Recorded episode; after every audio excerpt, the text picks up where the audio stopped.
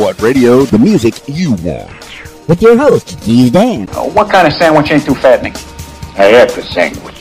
RadioWhat.com. What's up, party people? It's Keys Dan with RadioWhat.com, DJLittleRock.com, coming to you live and in living color from the Radio What studios. And this is my podcast, What Makes You Famous. It's an extension of the RadioWhat.com internet radio station that I've been running for quite some time. And if you need DJ services, where do I always send you? DJLittleRock.com. One more time, DJLittleRock.com. Check availability and get a free price quote, and maybe you can have me at your next events. You know I like to party with the people. The people need to be entertained. Let me entertain you. Are you not entertained? Make your next thing a big one. Today on the program, Pete Trabucco. Who's Pete Trabucco? Well, if you don't know by now, you're going to know in the next few minutes. So stick around for that. You're going to get, well, I'm going to get to talk to Pete. Yeah. And you're going to get to hear about Pete.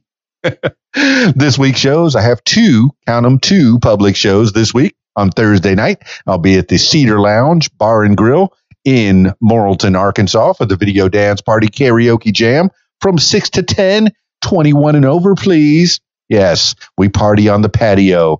It's uh, you know, they got the the bar and they got the good food and they got the good people. Yeah, it's a good time. And you're the stars of the show. I did say karaoke, didn't I?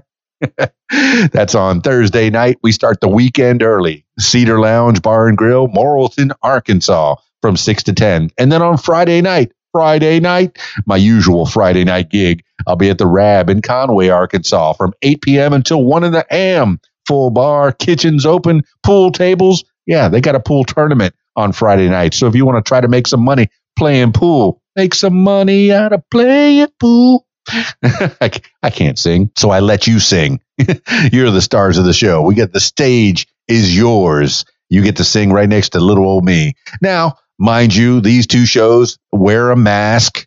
Uh, definitely wear a mask when you're walking in, when you're interacting with people, when you're sitting down having your drinky drinks and having a little food. You can pull that mask down. But hey, we're trying to take care of each other during this crazy time, this COVID 19 time.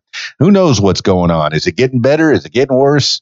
Only the scientists know. Okay. And, uh, you know, I, I try to pay attention to the scientists, and most of them are telling me, put the mask on. So I'm putting the mask on. All right. All right. and we'll get through this together. Yes. All right. Without further ado, oh, yeah, I have a wedding on Saturday. Well, how could I forget that? But unless you're invited, you cannot come. The reason I admit, I uh, mentioned it is that weddings are coming back, baby. Yeah. I love weddings. I do. I get to be a part of the big day. I know that's cliche. It's your big day. Yes, it is your big day. All right. Let's get into it with Pete Trabucco. And now I did get Pete on the Skype. So if you're listening to the audio version of this, I encourage you to check out the video version on my YouTube page, youtube.com forward slash user forward slash Keys Dan, or just look up Keys Dan and find the Keys Dan YouTube that has the Radio What logo right next to it. There, it'll be there. All right, let's get into it with Pete Trabucco. Skyping Pete Trabucco now.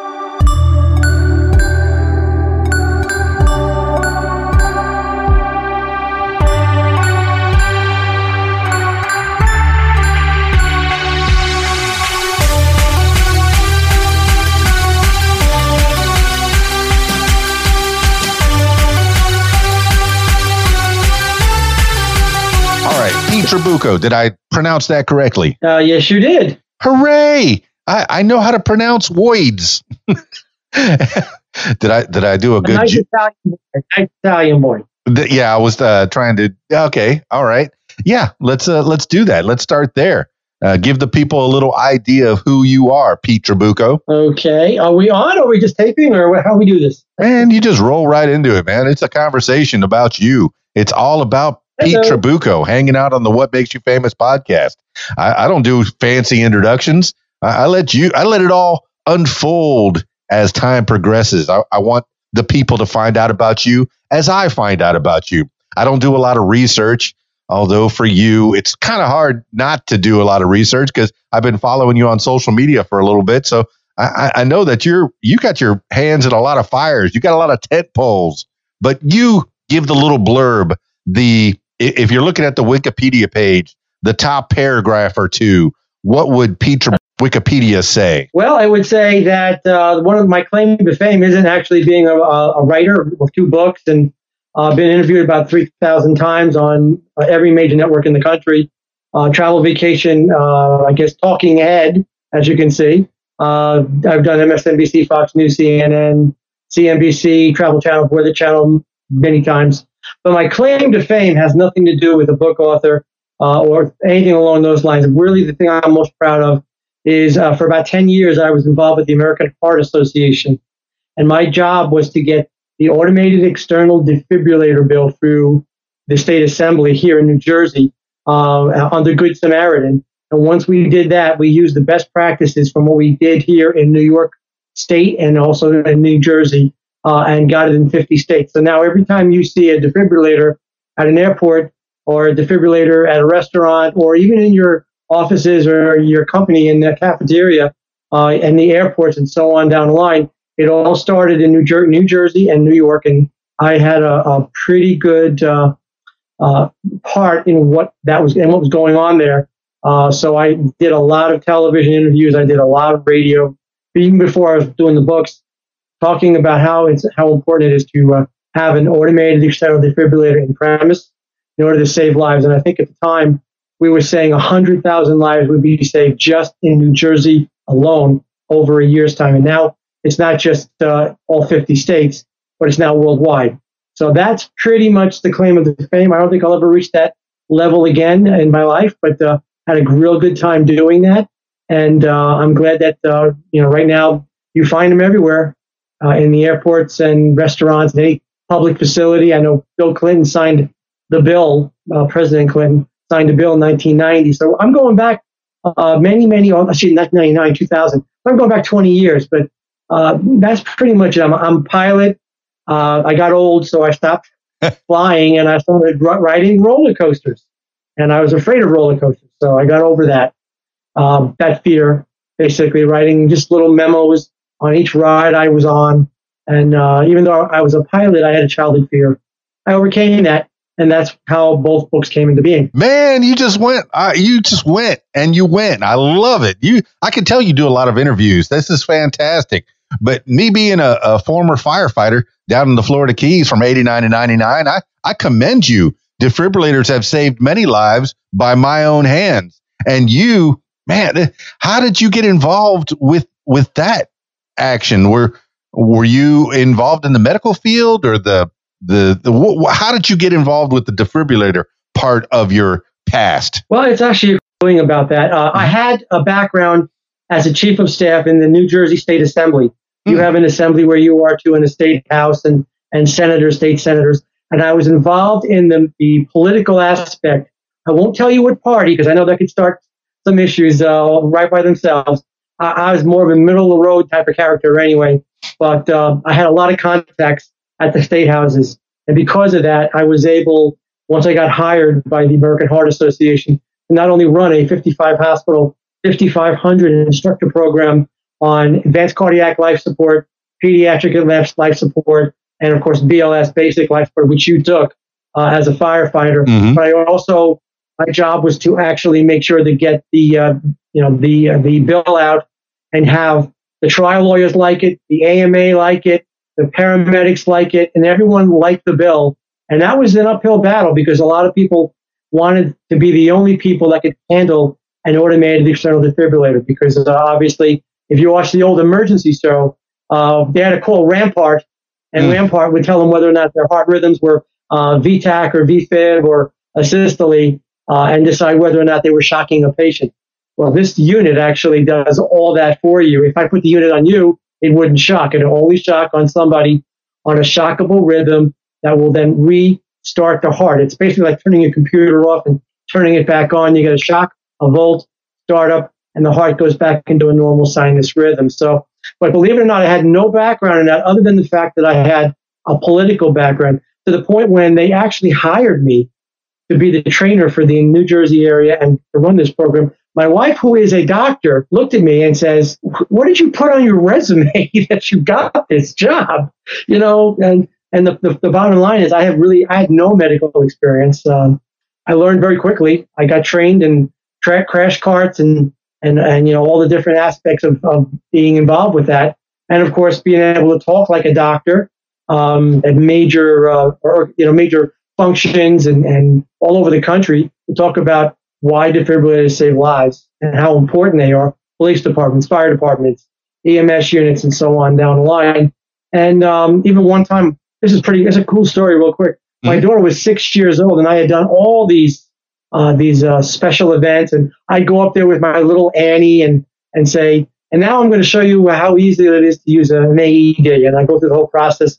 But this time I said, you know, I'm getting real tired of doing it myself. Is there anybody in the audience that would love to do that? And of course, my seven year old daughter raised her hand. it was a plant. It was a plant, but uh, she raised her hand, just like I don't know if you remember uh, uh, Welcome Back, Kotter. Ooh, ooh, ooh, That's what she did. Yeah. She made the noise like that. She came up, and now you got a seven year old who's actually working a unit, sitting there. You know, she's going through the whole motions because obviously she got coached on that. But mm-hmm. but the bottom line is, when it was all done, uh, every CEO that was there was so impressed that a seven year old can follow an ACLS, advanced cardiac life support protocol, and shock a patient back into a normal sinus rhythm and stabilize that patient for when EMS comes and you know and obviously gets gets taken to the hospital. Uh, so that was a fun experience. She did it more than once. She did it uh, maybe five or six times, and I can't tell you how many people uh, turned because they were all, all, afraid of being sued and you know and, and, going through that whole process or not knowing what to do. Fortunately, um, people saw how easy it was. It was under Good Sam. And then when American Airlines had that issue with uh, not having a defibrillator on board their airplane, and they got sued, whereas the other airlines did, uh, it became pretty much standard standard practice to have these defibrillators on board. So um, it's a great experience. I'm, I'm really glad I was involved in that, and I and I'm really glad that it's all over the place at this point, and that it does save literally hundreds of thousands of lives every year. Yeah, Engine 151 and Arnold Schwarzenegger, uh, Arnold Horshack notwithstanding, uh, you are quite the salesman. I, I know that these uh, these defibrillators probably uh, got to have a, a, high price tag, but but what price tag can you put on a human life, man? And you it, it really, I, I've seen these defibrillators all over all over the country. You know, in in many different places. Did they start? Did, did you start in New Jersey putting them in, or or was that just your area that you had they been in in wide use previous to that, or or did they start in New Jersey with this idea? Well, or, I got hired in 1998. I was part of National out of Dallas, Texas, but I handled the New Jersey region mm. and the New Jersey, uh, I guess the uh, state housing and all those that goes along with that. Um, so in 1998, I was actually hired to do the job. In 1999, uh, we actually pushed real hard to get it through the state house in New Jersey, through the assembly, and of course through the Senate, voted on by the governor. At the time was Governor Whitman, uh, Christie Whitman. And once the bill got passed, at the same time, we had a bill in New York State, which was following the same guidelines as New Jersey. I also went there, best practices to help out with that. And that bill got passed. So the first two bills the pass the defibrillator bill was in 1999, and it was the New Jersey and New York State, Albany and Trenton. From that point on, uh, it then became other people in other areas would call on me and other people to go in and show best practices, how we got the bill through the state assembly, how we got it through the state senate, how we got it on the governor's desk, and how we got the governor to sign the bill. It was really a no brainer mm. because if you look at the units and, and what they do, and when a person, as you know, is clinically dead once they go into one of those rhythms, mm-hmm. the only way you can go is up. And no, no matter what you do, uh, you're, you're, you're going to save that life. Um, and we were able to get through that. So it started in New Jersey, and then from there, it, it went through all these different areas. But that was only one problem.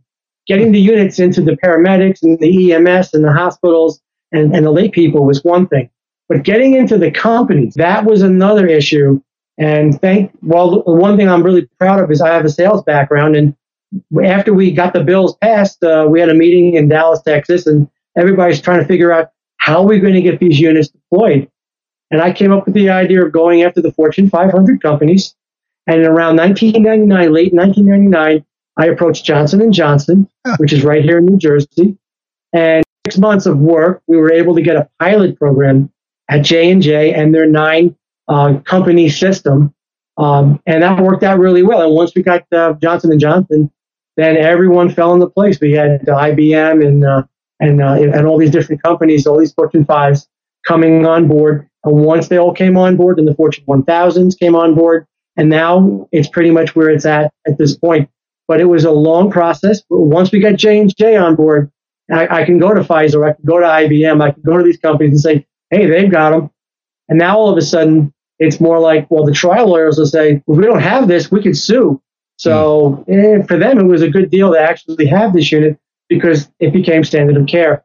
So it eventually reached, reached your states not too long after, maybe six months later. Uh, we started heading Midwest and, and, and, towards California and then down uh, south in Texas and, and Florida.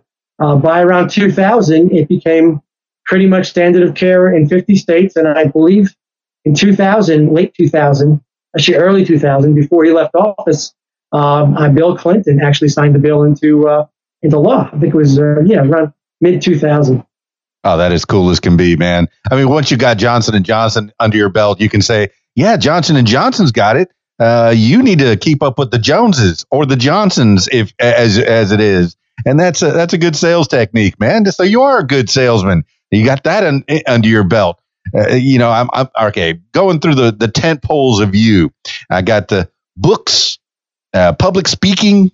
I got the the DJ. You were a DJ. Yeah, we, we've chewed a lot of the same dirt. I've been a DJ since '86. When did you start? I started uh, in '82.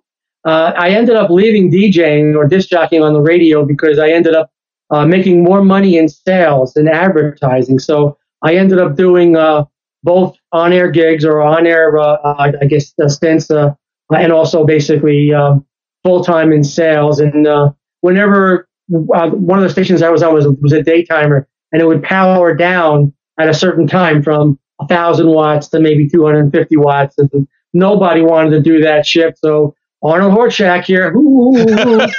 so, so it ended up being the Power Down with Pete show for an hour and a half, which was pretty cool.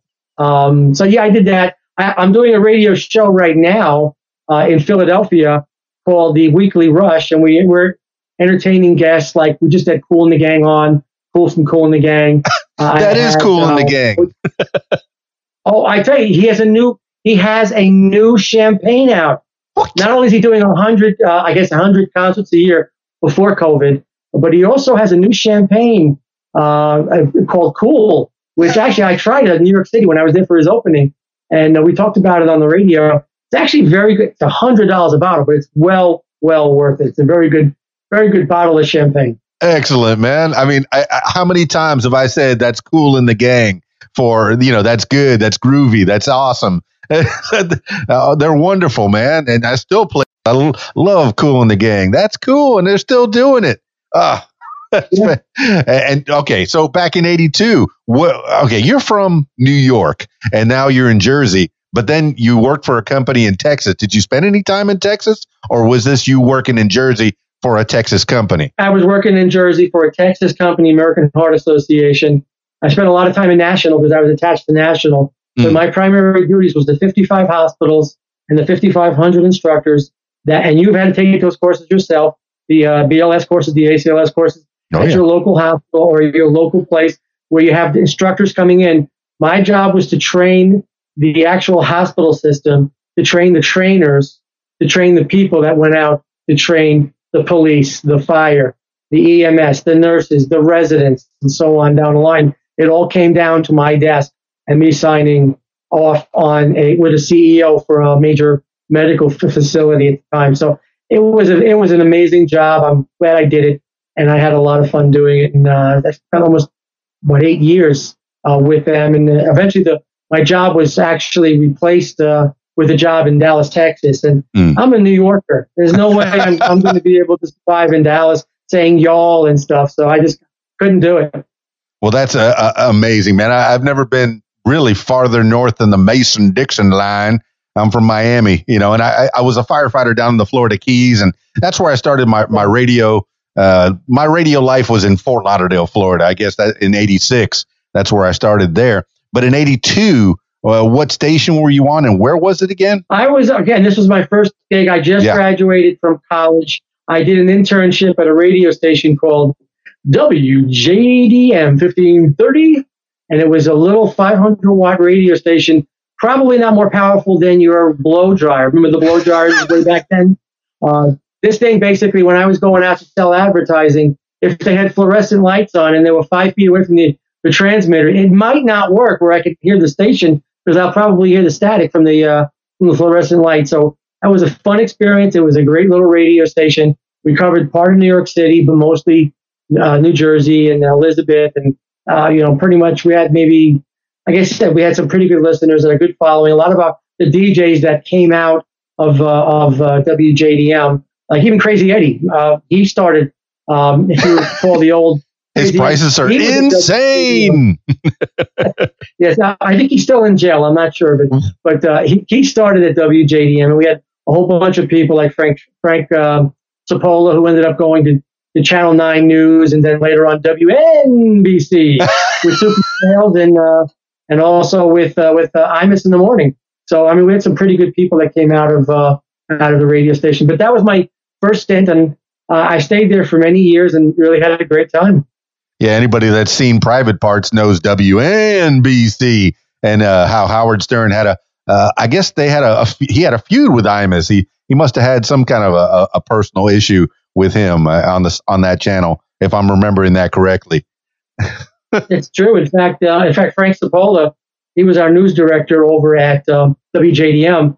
Uh, he wrote a book later on, and he, it's basically a great book. It actually tell, tells a story about in between both of them was Soupy Sales. Soupy Sales was doing the midday, and Soupy was Soupy was trying to keep the the peace. He was like a referee in a major bout between uh, Imus and uh, and uh, and what do you call it? Um, and uh, Howard Stern. He had to try to like get in between those two to try to keep, um, you know, because they really did not like each other. No. What an amazing time for radio, man! You those are like three big, giant, you know, uh, icons uh, of of American history, uh, entertainment. Uh, Soupy Sales, come on, man, that's great. and and you were somewhere in the mix there. And this is all in the no. The, the WNBC was definitely not a thousand watts stick. See, I worked on a on a So, fifty thousand. That, that- Yeah. That's a 50,000 clear channel radio station. You can hear that in about 15 states. Oh yeah, yeah. I've, I've done hundred thousand. I've done fifty thousand. I've done a thousand watt stick, like in the middle of Miami on Miami Beach, and that that hits quite a few people. As long as you're somewhere in the residential or, or, or somewhere in the business area, uh, close to the beach. Yeah. Uh, But that you know was it was that first station AM or FM? Oh, it was an AM oldies radio station. We played the top hits from the 70s and 80s. And it was, uh, back then you could do AM radio and get away with it. Uh, It was 1982. So obviously that's no longer the case. In fact, the station I'm on now is a 10,000 watt radio station out of Philly. And really it's all talk. I mean, talk, religion, sports really are the three main, uh, I guess, uh, things you can do now on AM radio Mhm. unless you're uh, attached to an FM station. That's pretty much what's left on AM at the end these days. Yeah, I think they have repeaters and and such. And now, uh, oh, oh, what was I thinking? Oh, uh, oh, oh, my goodness, uh, AM. Oh, there was something I was there was something in my head that you, uh, but uh, no, that's that's all right. I, I I've totally fired on on what I was uh, about to think. I was thinking about. You were mentioning mm, AM, FM. Oh well, no problem, no big deal. uh, I would let's let us continue uh, further on into the Yeah. into the into the history of Pete Trabuc- uh, Trabucco. Uh, man, uh, once you got out, out of radio, um, th- then you you went to radio sales, or did you go to a different sales job? I ended up uh, spending about 15 years in radio sales Okay. between several radio stations, became a sales manager. Uh, but then I also became a pilot. Obviously, I wanted to overcome my fear of, uh, of, uh, of roller coasters. So, what better way to overcome your fear of roller coasters learn how to fly? And again, I got to thank my wife for that because uh, she uh, ended up uh, having me take a, a little flight uh, at the Grand Canyon in a little airplane, a little putt putt airplane. And I loved it so much that I actually went back and uh, learned to fly, became a pilot, did a lot of aviation, learned to do loop the loops and Immelmanns and some crazy stuff, and uh, had real fun with that. And uh, eventually that led into jobs outside of radio. I became a, a, a, person in the aviation industry, and I did a lot of aviation uh, jet parts for your Gulfstreams and your Lear jets and your Challengers, and uh, basically tra- traveled pretty much all over the country and uh, selling jet parts uh, for aircraft. And uh, and all this time I've been writing, so I was writing the books, and I ended up getting involved with the astronaut program. I covered three astronaut launches: STS-124 Atlantis, STS-132, I think that was Discovery, and STS-135, which was Atlantis, and that was the last flight to go into space. And I spent uh, many hours with these astronauts in the simulators with them, uh, you know, strapped in, upside down, going flipping on back and forth. And I ended up writing uh, several articles that got published uh, in multiple magazines, not just here, but in England, Australia. Uh, basically, I think the title was Astronaut for a Day.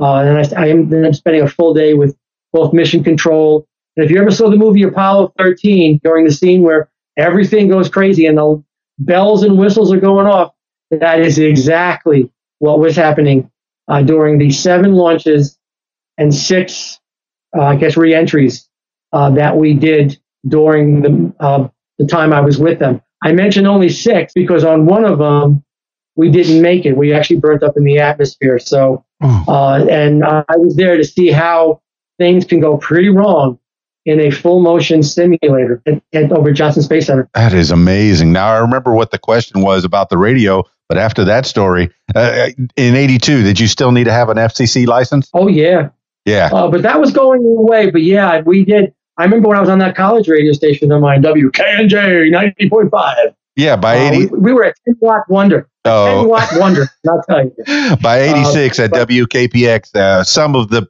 the people had FCC license, but they didn't have to uh, by that time. But yeah, tell, tell me about uh, uh WKPX in Fort Lauderdale was a college radio. It was out of Piper High School, but it, it was for Broward uh, Community College. And that's what, that's what, what my first radio experience was. But tell me about the, your college radio and, and man, and, and, and uh, I don't even want to talk about radio anymore. Kennedy uh, or Johnson Space Center or what?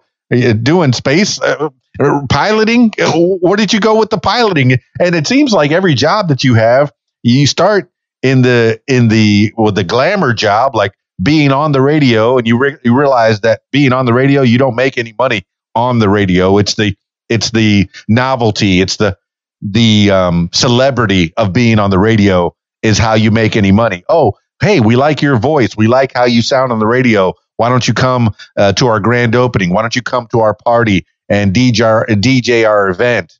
Uh, you know, that kind of a thing. That's where you make the money on the radio for the most part. Uh, there's a few Absolutely. people like Imus and Howard Stern and, and others that have made, you know, hundreds of thousands and sometimes millions of dollars. But for the most part, yeah, it's 10 bucks an hour, you know, and some swag. Here's a t-shirt you know, and a CD. But you no, got into the sales job. I'm sorry.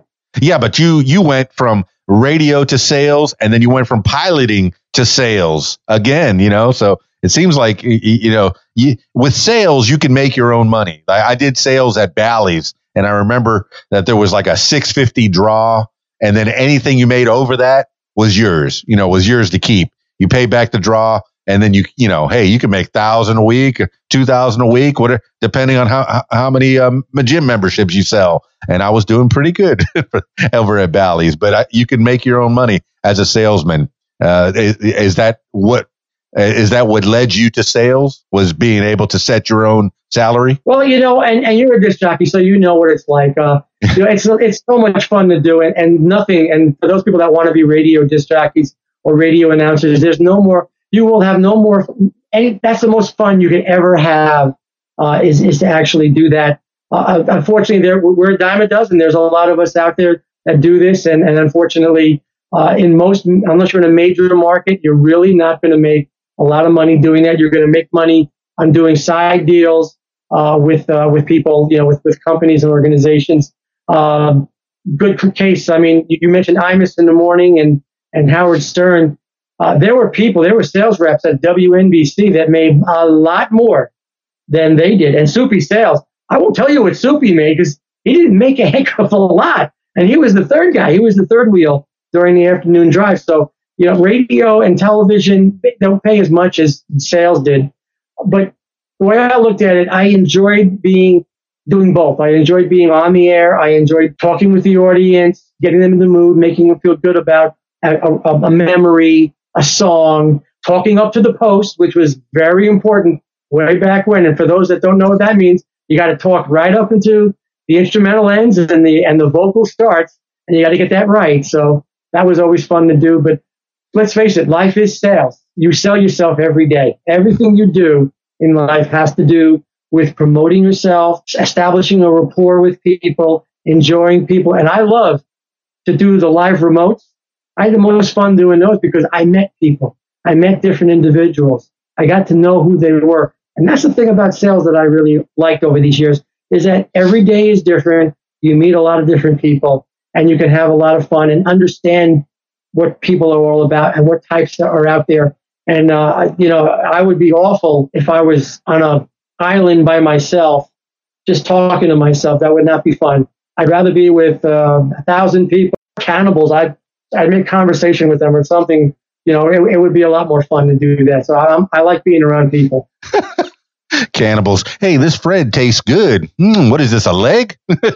All right, Pete. Well, you're you're a people person, man. I love it. That's great, man. Eh, eh. But see, I'm a salesperson, so it wouldn't be me you're eating. It would be the guy over there because I would sell the program mm-hmm. and why he tastes better. Yeah, Fred tastes great. I didn't say Pete tastes great. Pete's Pete's living, man. Pete's having some dinner. Uh, Pete's Pete knows how to talk his way around a situation. Uh, you got the gift of gab, man. I've been I've been talking in the mics for a long time, and and yes, there's not a lot of money that I've made on the radio, but definitely it's outside and and, and meeting people. Yeah, and getting to to interview uh, people like you, and and you know having I've had hundreds, maybe thousands, maybe thousands of interviews over the last since 1986. So uh, you know, not, what I like about this type of interview is I get to dig a little deeper into who Pete Trabucco is and and find out more about you, man. There's so much. I, I, I kind of skimmed your bio, but there's so much more to you. There's so much nuance uh, to to people. You're never just one thing, and I see that that you you like to put your hands in a lot of pots, man. And and so tell me about tell me about the the roller coasters. You said you were scared of roller coasters, and you wrote a book about roller coasters. Uh, how did that happen? Yeah, it was, therapy. It was actual. Yeah, I started going to a psychiatrist or a psychologist. I saved money and I wrote a book on it. What what happened was is I was about seven or eight years old and I got on a roller coaster and I wasn't ready for it. And I cried the whole time. And when I got off, I swore to myself that I would never ride another roller coaster in my entire life. And that went on until around maybe 40 years old, which I didn't. I mean, uh, when I was dating my wife, uh, I was holding her pocketbooks and watching her and waving at her while she was going on rides. And and I, I didn't like it, but at the same time, I didn't want to go through that. My daughter was born in 1996. And at that point, I said, you know, I don't want to always sit on the sidelines and do this. And at that point, I was already a pilot. I got my pilot's license in 92. Uh, and I realized that if I could get a pilot's license, and again, my wife got me to the, my better half got me to that level. Uh, why can't I get over this roller coaster thing? So I decided that I was going to do a program, and I went through all the different rides. In the background, you can see one of the rides that I did, which uh, obviously is Millennium Force, one of the tallest and fastest roller coasters in the country. I started slow. I kept taking notes on every single ride that I was on, and eventually I got to the really large ones. And one day, someone looked at my book and says, "Pete, you just wrote all this stuff on about 300 roller coasters. You got everything. Why don't you put that into a book?" And that's what happened. I ended up, uh, I ended up, uh, you know, writing a book. First book was in 2009. America's Top Roller Coasters and Amusement Parks. Yeah. And then my second book came out, uh, A Personal Guide to the Best uh, Amusement Park, Thrill Rides, and Roller Coasters, and, and, of course, water parks. And that came out in 2018. So uh, it was more therapy to do the books. I got a lot of television interviews, and you can figure out why. The hook of the book is uh, we got a pilot here who just looped the loose, but he's afraid of roller coasters. and he wrote books on that. We go. So, man, everybody's got a hook, uh, got to have a hook, and that is quite a hook, man. I, I figure by the time you're you're a pilot, you you can't you can't be afraid of anything really. You're up in the air. But okay, that first roller coaster, do you remember where it was? And was it a wooden roller coaster or was it a, you know, my, my favorite ride on the, at the amusement park is always the bumper cars. I, I like to stay on the ground too, but I'll, I'll ride a roller coaster. But do you remember what your first one was and where it was? It was on Staten Island. It's uh, just off Seaside Boulevard. It was a small little park. The ride itself was maybe the, the, the drop was five feet at, at most. It was about five feet. Uh, and unfortunately, um, see, the thing is, and this is uh, in my chapters in, in my books, I talk about fighting fear, getting over your fear. Yeah, I got over the fear, but I never got over the childhood fear of being on a roller coaster. So anytime I would attempt, my mind would go back to the day I was I was at that little roller coaster, and I would at that point basically freeze up. Uh, even though I did the loop the loops at 5,000 feet, you know, uh, upside down uh, and, and whatever. Uh, it, it wasn't it wasn't a roller coaster where I'm strapped in and I'm hanging in there. And so that is the fear you had to get over was the childhood fear. And like I said in my books, the only way you can do that with any fear, whether it's a fear of public speaking, of spiders, of of anything, is you've got to take your fear on full, straight on, head on, and overcome it. And that's pretty much what I did in my fear of flying uh, to become a pilot. And I had help from my wife, obviously, who got me on board. Uh, but I needed I needed a little push, and once I got that, that's uh, that's what the whole situation is. Is it's about fear. It's about overcoming your fear, and um, whether it's roller coasters or whatever, I, I always recommend people listen. You got a fear, hit it head on. Don't back off because it'll be with you for the rest of your life. And that's not a good way to live. Pete Trabucco, for a seven year old, a five foot drop could be, ah, it, it, might as well be a mile, man. It, it, yeah, I could see it. I could see it be, being pretty daunting. Now, your wife sounds like a very special lady, man. Sounds like uh, she's through thick and thin and, and pushing you along and, and making sure, and, and not, not only you have your, your wife, but you also have a, a little lady as well, uh, born in 96. That's fantastic, man. A couple ladies in your life that, that uh, help help keep you young uh, and and maybe put a few gray hairs in your head because you worry too much, right? we worry about our families. Absolutely. I mean, they're the best part of my life. In fact, without them, I have no clue where I'd be at this point. So I'm very grateful and uh, and very happy that they're they're around and, and taking all my guff all the time and everything, you know, that I end up doing. But because uh, you know, my wife and my daughter are probably a lot more talented than I am, but they like being behind the scenes and uh, and they're very good at it, and they actually make everyone else look good. So I'm, I'm really happy to to, to be uh, in their lives. Well, I, am guessing you, are still on on TV uh, quite often. Uh, you still do what the news, uh, like news segments uh, every day or every couple of days, or how does that work? Are you still in the entertainment business?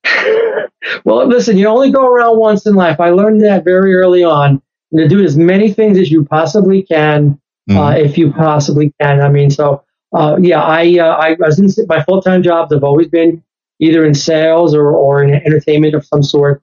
Uh, right now, I do a, a radio show because I wanted to get back into it again, uh, which we're doing extremely well. We got some some big guests that, that are coming on that have, that have come on. Uh, but most of the time, I get interviewed for news in CNBC and Travel Channel and on what's happening worldwide. If a plane goes down, I get a call why did the plane go down? Uh, if there's a few few prices go up, uh, I'm at an airport talking with uh, CBS Channel Two New York City, and they want to talk to me uh, in person or you know, before COVID or now about what's going to happen at these airports. What should you do if you're a passenger and you need to uh, get on a plane or you know let the buyer beware for summer rentals. I pretty much I think I've covered literally hundreds of topics uh, from um, networks and radio stations and that basically just want to talk to me because I'm billed as a travel and vacation and aviation guy. Uh, and if you need to have a quick interview, usually I can find the time to find one. And, and, and, you know, I've done interviews in cabs. I've done interviews at airports. I've done interviews uh, pretty much everywhere. Uh, so I'm a pretty good uh, person to talk to. And if I don't know the answer, I'll just say, listen, I don't know. But a lot of times I'm able to do that. And that's one of the reasons why I've been interviewed over 3,000 times over the last 10 years.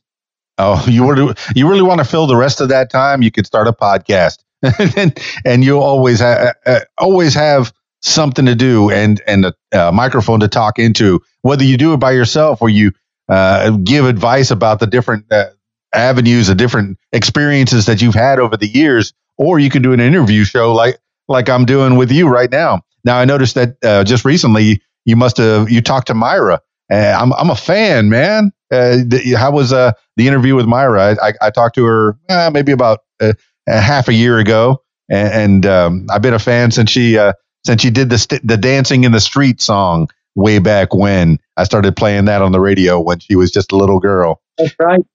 That's right. Dancing in the street, and later on, she hit it big, obviously, with Miracles Happen. Yep. Uh, I've known Myra for, for about since 2004, 2005, when, when Princess Diaries did came out. I've been in touch with her.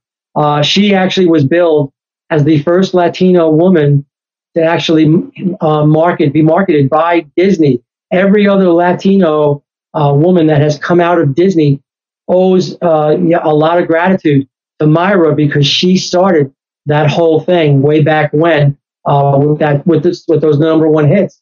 And uh, she's just an amazing woman, very religious in California. I just interviewed her. Again, I got an interview show. It's an hour show called uh, The Weekly Rush on the radio station. And um, uh, bottom line, oh, can I give the website of the radio station? Is that possible? Or? You can you can say whatever you want. It's your your podcast, Pete Trabucco. Well, it's the radio station is www.wwdb 860, I'm sorry, www.dbam.com. And then you can go right to the podcast because we also have podcasts in addition uh, to the actual radio show. So that would be www.wwdb.com.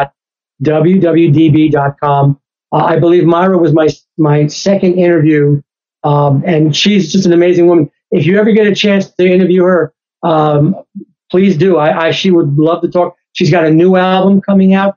She's got new music coming out. And that's one of the reasons why I wanted to get her on my show. Uh, she's got an amazing voice, a beautiful daughter, uh, and she's very well for her herself in, in, her life. She's very big in the Latin community up in the San Francisco area, and uh, she's just a, she's just a doll, and and I love her. Well, like I said, I had her on the podcast about six months ago. So yeah, I talked to her. Uh, it was almost about two hours, I think, and and we we chit chatted about but all the stuff you were just talking about. It's just wonderful. But yeah, I noticed that you had you had talked to her recently, but uh, for somebody like you who has so much experience, uh, I, I couldn't. Uh, I I want you to have a podcast. You need to have a podcast. I could see, uh, you know, that you would spend a lot of time uh, to the to the dismay of your family. It, it might take away from your family time. Uh, so maybe that's a bad idea. Maybe I ought to rethink this. but uh, well, you know, yeah. as I said, I, I, missed I missed radio a lot. I, I have been done I've done a lot of television. I prefer to get interviewed. You know, when, when you're at Fox News or or CNBC or or uh, you know the Today Show or Good Morning America or whatever. Uh, it's so much fun when somebody else is doing the heavy lifting and all you're doing is answering questions. You know, it's it's it, and I've been learning this now because it's been about ten years since I did a radio show. Uh, that interviewing people is a lot more difficult than actually being the person being the person that's interviewed. Uh, and, and it's you have to know the questions. You've got to know where you're going to go with the interview, when to stop them, you know, when to, when to do a, a lot of different things. Podcasts, uh, we'll, we'll eventually get there. The show that we're doing now will eventually go syndicated. We want to get our feet wet, uh, so we're going to spend about a year in Philly, get it going really well, and then we'll we'll attempt a, a, a syndication on one of the networks, and, and you know we're working on details of that. But I also do acting, so I'm involved in doing uh, you know television and, and acting, and I've done a lot of theater in the New York area, New York City, as well as uh, in that place. So uh, that keeps me busy as well. So I'm not sure if I could ever fit a podcast in. well, I got to figure out that whole Q and A thing because most of my podcasts are fly by the seat of my pants. You know what it is? Is it's a conversation. I want things to unfold, kind of like an uh, uh, like a job interview or, or like a date. Hey, we're on our first date, Pete Trabucco, and I'm learning about you, man. Hey, tell me about yourself.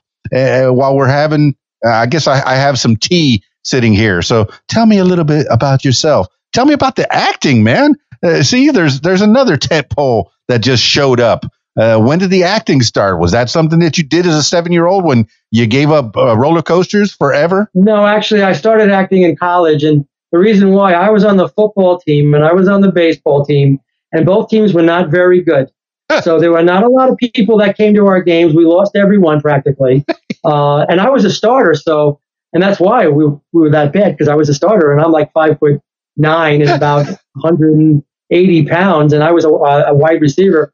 So the only way to really meet girls was to actually go and become the theater program, which we had a very good theater program at Kean University, uh, a very good theater. It held 1,100 seats, and it was one of these state of the art places. And there were a lot of women, and I will be honest with you, uh, it was a way to actually meet women. And I got involved in that, stayed with it for four years, had fun, uh, left the industry, the radio, and I didn't get back into it until my daughter got into it um, many years later. And she's a very good actress. She's done movies. She's actually uh, doing a lot of uh, a lot of the makeup artists that you see and all the stuff that's that's done. She's doing the special effects and makeup, uh, as well as a full time master's degree in public health, working for Mount Sinai Hospital. She's in the thick of it right now in New York City with COVID, uh, but she also does that.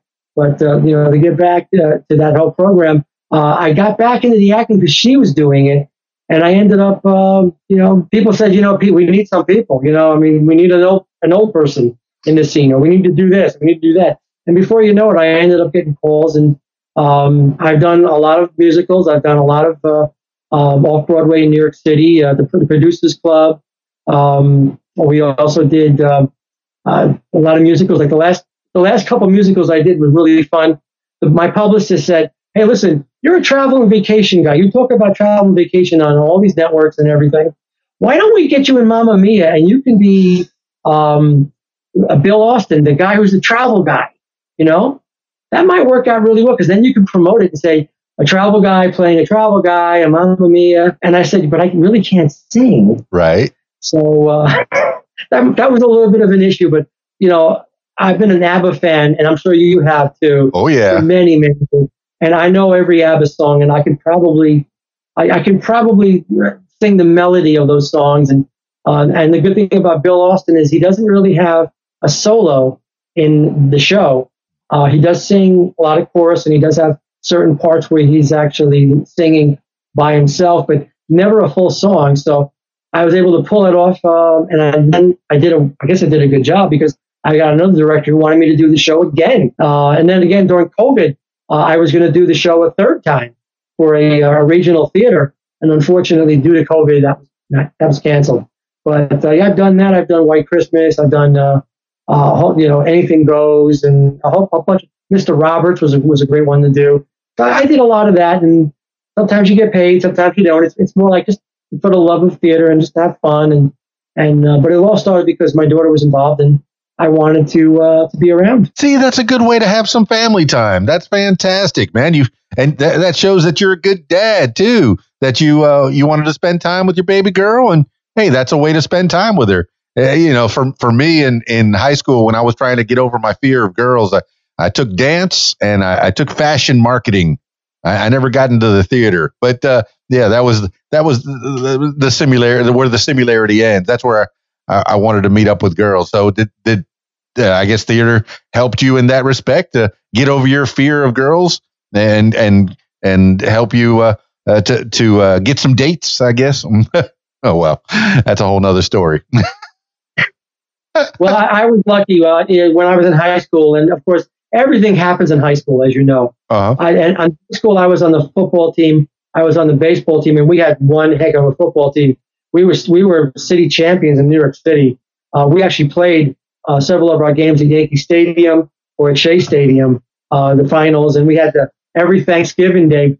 Uh, we played the big Thanksgiving Day parade a game on Thanksgiving on one of the major television stations here in New York City. So our game got televised.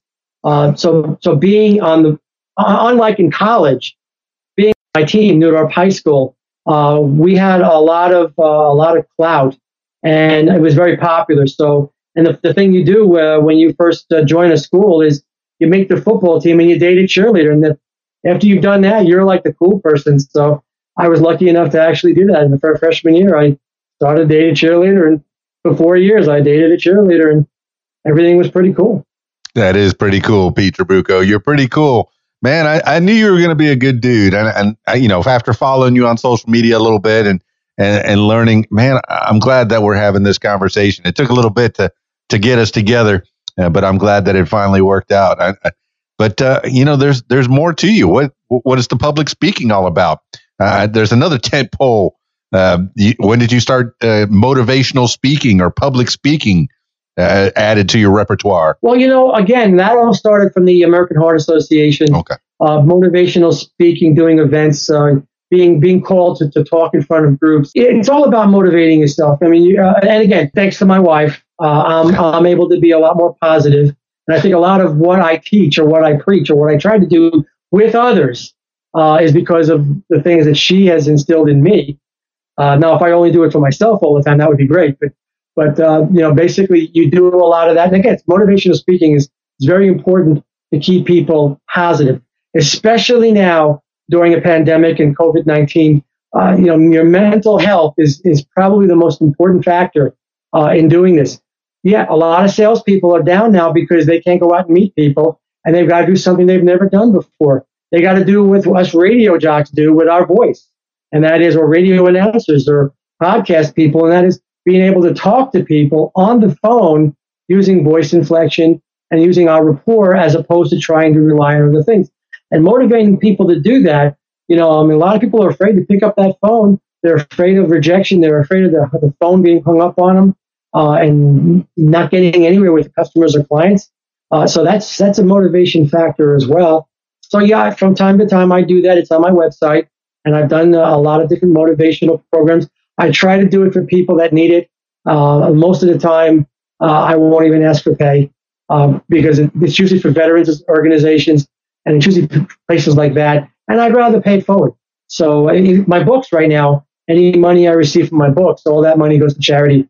Um, so you know, I, I try to always pay it forward. I'm, I'm, I'm, you know, I've been very, I've been very lucky. God, God has been very good to me, and I like to be able to pay for it. Now, I want to talk about you and what you have done. Okay, being a firefighter. Now that is something that my brother does. My brother does that, and I'll tell you, anyone, you know, they say anybody who's in an airplane, flies an airplane and flips it upside down and does crazy things at, at 10,000 feet is really crazy. Well, no, a firefighter is probably the craziest thing because you're running into buildings. And, and again, I'm from New York. I was there in 911. I was there in New York City. My brother was actually in one of the towers.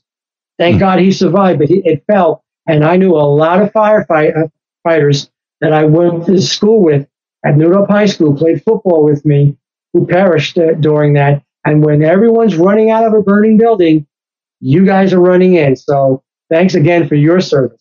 No, that was an interesting time in my life. Uh, you, you, know, I was I was always doing something else with with uh, you know while I was doing the firefighting. But yeah, running into the building was kind of crazy and having little fireballs and and things exploding around me while I'm trying to put the wet stuff on the red stuff yeah, it's it's tough. And then, well, when I got the job in the in the hospital, uh, you know, about uh, seven years into firefighting, I I said, well, let me find out what happens in the hospital. I had a, a few days off, so I started. I became an EMT in the hospital, a, a tech, and and I learned about EKGs, going back to the beginning of this podcast, and and phlebotomy and that kind of thing. That was that was kind of a fun part of my life, man. Saving saving lives, well, maybe you know, but uh, definitely helping people well, is what we sh- what we all should be doing.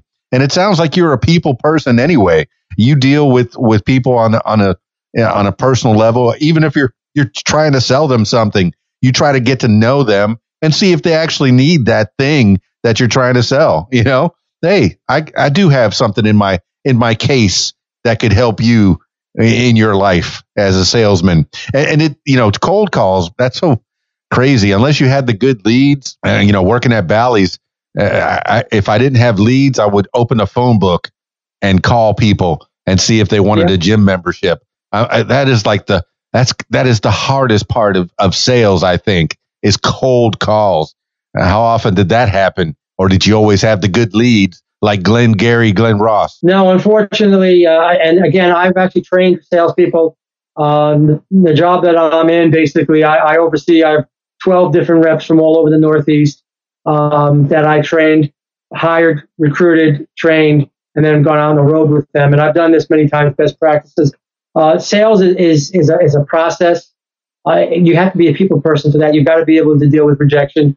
And most importantly, uh, as a salesperson, you've got to be able to walk into a place and know that nine times out of 10, you're going to get rejected, but it's always that 10th time that, you know, it's always a numbers game and you're always going to be able to succeed as long as you keep a positive attitude about yourself and about what you're doing, you will be able to succeed.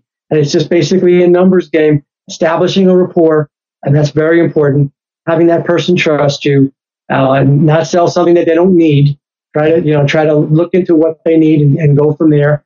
And again, it's, it's everything in life. I mean, when you sell yourself, if you're on a job interview, same thing happens. You've got to be able to sell yourself. You've got to be able to find out and be a good listener, find out what the company needs or a person needs, and then be able to say, well, here's how I can fit into that program in order to help you do that. One of the hardest things I ever sold was radio advertising because you cannot touch it, you cannot feel it, you cannot, uh, it isn't like a coupon. You can bring it into a local restaurant or a store and say, here, I got that. Uh, radio advertising is a concept. It's a concept sell. And even now with new radio stations, with all the, the internet, it's still more of a concept sell where you're actually doing name recognition. Uh, you're, you're paying a lot of money to get that name recognition as a secondary outlet.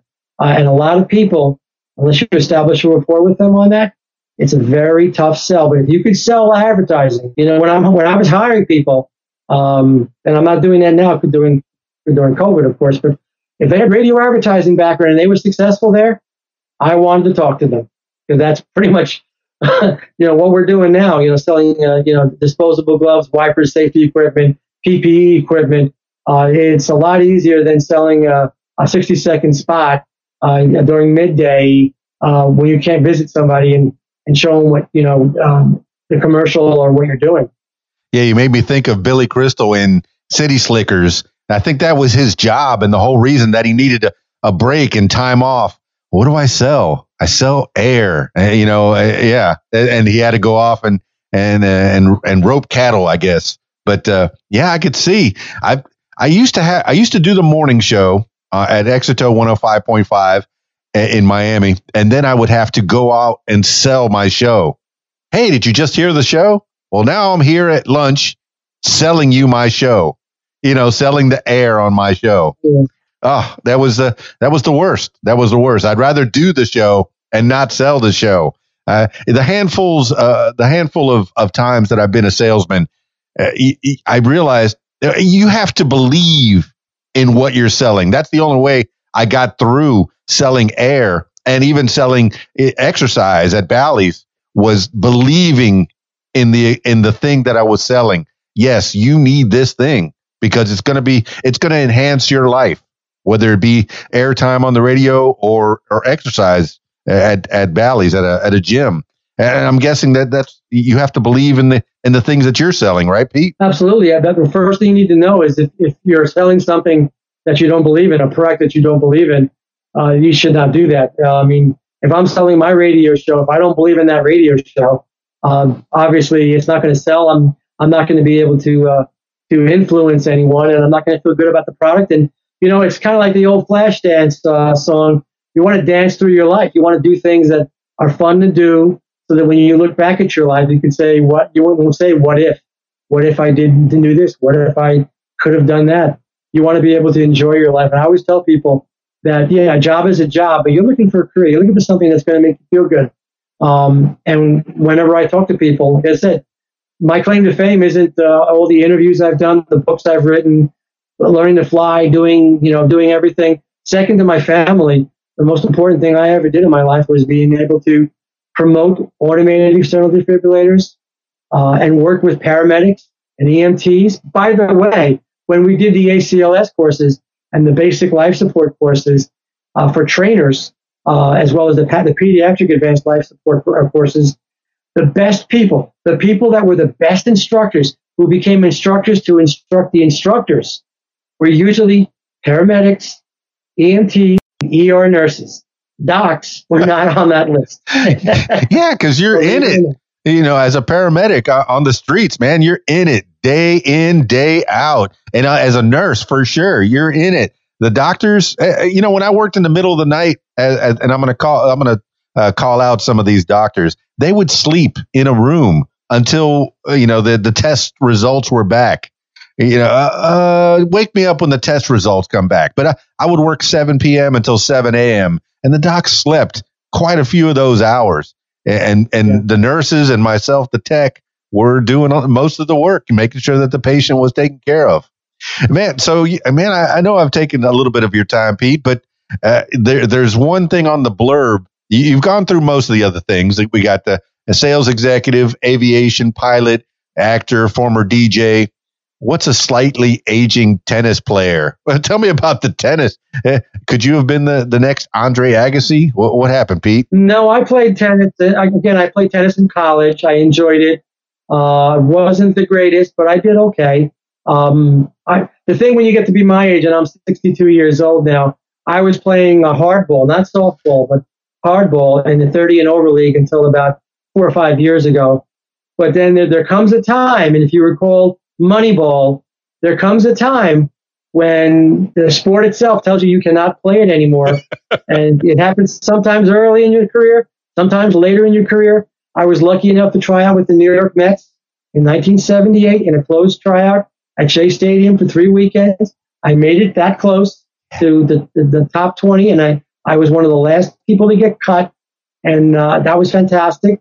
But I stopped playing baseball about two or three years, about five years ago, because of my knees and because I couldn't stretch a single into a double or a double into a triple and didn't want to. Uh, and that's the, the, a problem. So, but tennis has always been there. I, before this, this podcast, uh, that's where I came from. I was playing competitive tennis.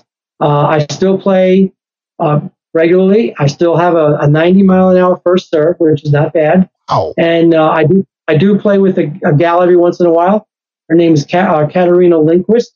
You might recall in 1985, she was number 10 in the world in the world's in the Women's Tennis Association. She beat Steffi Graf. She beat Martina Navratilova. She beat uh, Pam Shriver. And uh, it's funny, whenever I play her, she loves to do this to me. She'll let me get ahead in a set. Like I'll get 3 1, 4 1, and obviously 6 is where you want to, in order to get the set. And I'll get the 3 1, 4 1, maybe even 5 1. And then she goes into high gear. and Catarina comes back from 4 to 1 and 5 to 1, ungodly shots like you would not believe. And I'm hitting her hard. Wow. And before she, before we're done, I lose the set every single time. That's why she made it to the semifinals in Wimbledon, in the U.S. Open, in Australian Open, because they're on a different level. There's, and she still got it. So, what's it like to be the prey of a lioness? Just she's just toying with you. She's she's toying with her with her food. Oh my goodness! Absolutely. Oh, Absolutely. That. And I'm and I'm thinking I'm doing really well, and I actually am doing pretty well. But because we got people coming over and say, "Wow, he might beat her," and there's a big crowd on you know looking at he's gonna beat her, he's gonna beat her, he's gonna beat her, and then no. As the crowd got bigger, bigger, obviously the big, the points were you know were bigger, and, and Catarina was just uh, this is this is why she's still uh, one of the one of the top people, and and uh, one of the reasons why I like playing her is that uh, she is uh, comparative. She's a two-time Olympian. She won a bronze medal, uh, I guess, one year uh, in the Olympics. Well, so. she sounds like a showman. That's great, and, and it, that's what you do to to make yourself better. You got to play with people that are better than you. You got to learn from people that are better than you. Uh, that's how that's how you you strive. You, you get better. And uh, yeah, and and I go back to your your wife pushing you along, man. It sounds like she's she's very very special, and I'm I'm very glad that that you have each other uh, to get through this crazy life. I mean, how's how's COVID treating you up out there in Jersey? Well, obviously, uh, you're familiar with New York City and and New York, where we had 35,000 deaths in the first two months of COVID. Yeah. Uh, unfortunately, we weren't being, we weren't able to handle the situation quite well. It got pretty bad here, um, and I, I, now the rest of the country is is going through what New York went, and thank God we're at least able to handle the situation better as far as being able to you know to to, to have different best practices on on how to actually overcome this disease. Less deaths, less percentage. Um, if you were on a respirator here in New York City uh, during March or April, your chances of survival was about maybe 30% uh, coming off of the ventilators. Uh, things have changed. Uh, there's a cocktail now. People are doing different things. And the disease itself, or in this case, the virus itself, uh, is, has weakened a little. So we're, we're better. But it was crazy here. My daughter, actually, as I told you earlier, is a graduate student. She's working at Mount Sinai. She actually interviews a lot of the COVID patients after they've recovered for long term information and care research, which Mount Sinai does, uh, and will share with the rest of the world. Uh, so it's so she's dealing with them all the time. And the problem with COVID right now is that yes, it is a virus, and yes, you most likely will overcome it and be fine. Uh, even with risk factors, is there's still a, a very good chance.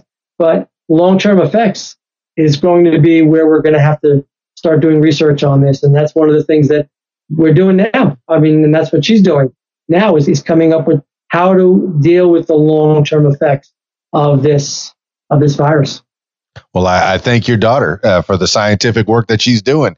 I don't know who to believe. You know, I got some scientists that are saying it's not so bad, and some scientists will say it's terrible. I, you know, uh, you know, and you got the the president that says, "Hey, I got it," uh, and throws off his mask. Everything's great. You know, so I I don't know what to believe. You know, but uh, uh, you know, it, whether this virus is like the flu or or worse than the flu, everybody's going to get it eventually, like the flu. If you've had the flu before, you're going to get COVID at some point in your life. It's it's here. It's it's with us for a while. What do you think? Yeah, but but but again, I have to state this, and I, you know, on Facebook, I get those those, those uh, posts all the time that it's a hoax, it's not real.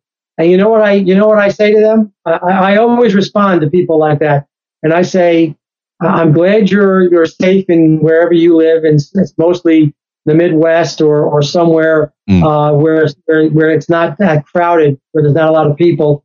But I, I say, look, uh, I would I would have a different story if you were in New York City and New Jersey and Connecticut when we had our first patient, which was actually in uh, Westchester County, and what happened in the next three months. You should do a tour of duty at a hospital system or an EMT or a paramedic or a doctor or an MD or even a layperson for the two months that we had to survive here in New York City, your tune would change.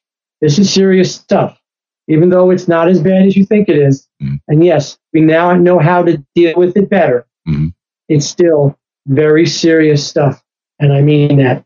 No, I appreciate that perspective, uh, Pete Trabucco here in, in Arkansas, where I currently reside, it, uh, it almost was business as usual. We almost kept everything open. There was that first two months where we kind of locked everything down, and I lost all my DJ jobs. So it, it was a little struggle for that first two months. But uh, you know, uh, now we're, we're out. Wear your mask. You know, that I I truly believe that whether you believe it or not, uh, wear your mask. It, it can't hurt. It's not hurting anybody.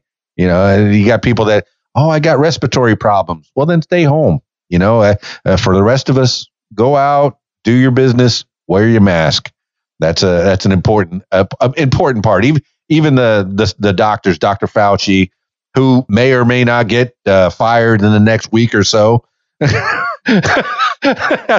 I, trust what he's saying. He seems like a pretty smart guy.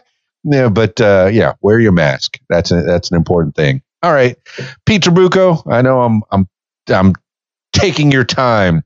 Any other avenues you want to explore? You want to talk about, uh, or any shout outs you want to give? You want to brag on your family a little bit more? well, no, I, I, thank you for your time. I do appreciate it. Um, you know, you have a great show. I've been I've been watching your podcast, and uh, you know, it, it, it's a shame I can't see you on the screen, but um, but because you know, I, I hate when when the screen's just me because I don't. I'd rather be the little the little dot in the bottom there, so I don't see me that closely. You know, it's like uh, no one ever likes their voice on radio when it's on tape, and they're like, "Oh my God, do I really sound like that?" Well, it's the same thing with video. I I prefer to be in Cleveland. You know, that far back. You know, when when someone's doing an interview with me, but I do appreciate the time. Uh, you know, be safe. Obviously, uh, you know, it, it, we're still not out of the woods yet. And when a vaccine is there, uh, that will help. But as, as you said, this is not going to go away anytime soon. And it's going to be have to be implemented in our lives.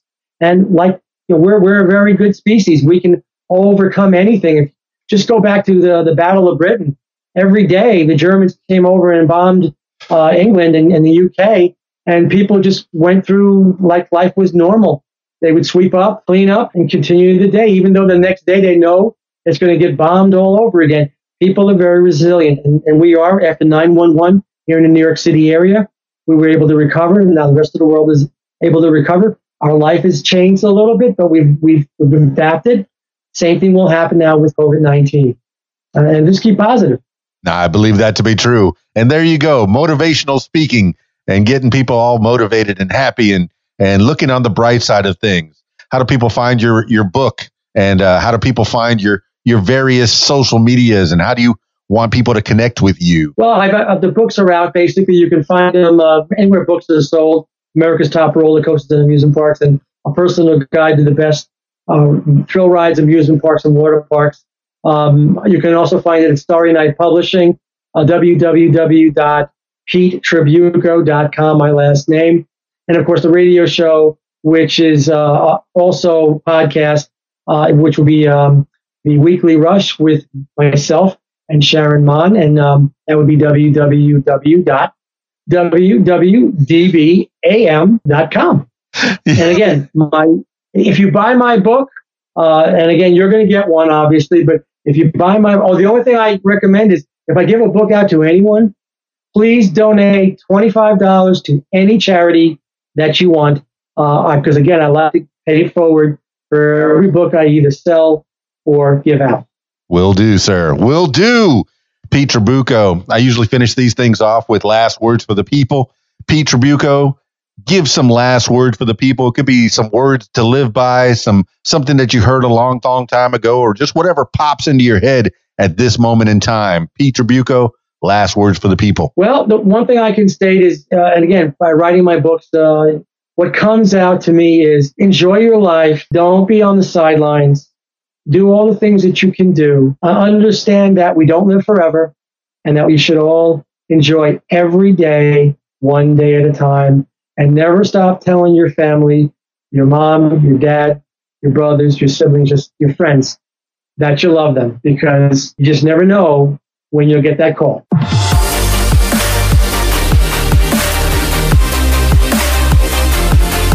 Well, there you have it, party people. Pete Trabucco, man, that he he has already led a life.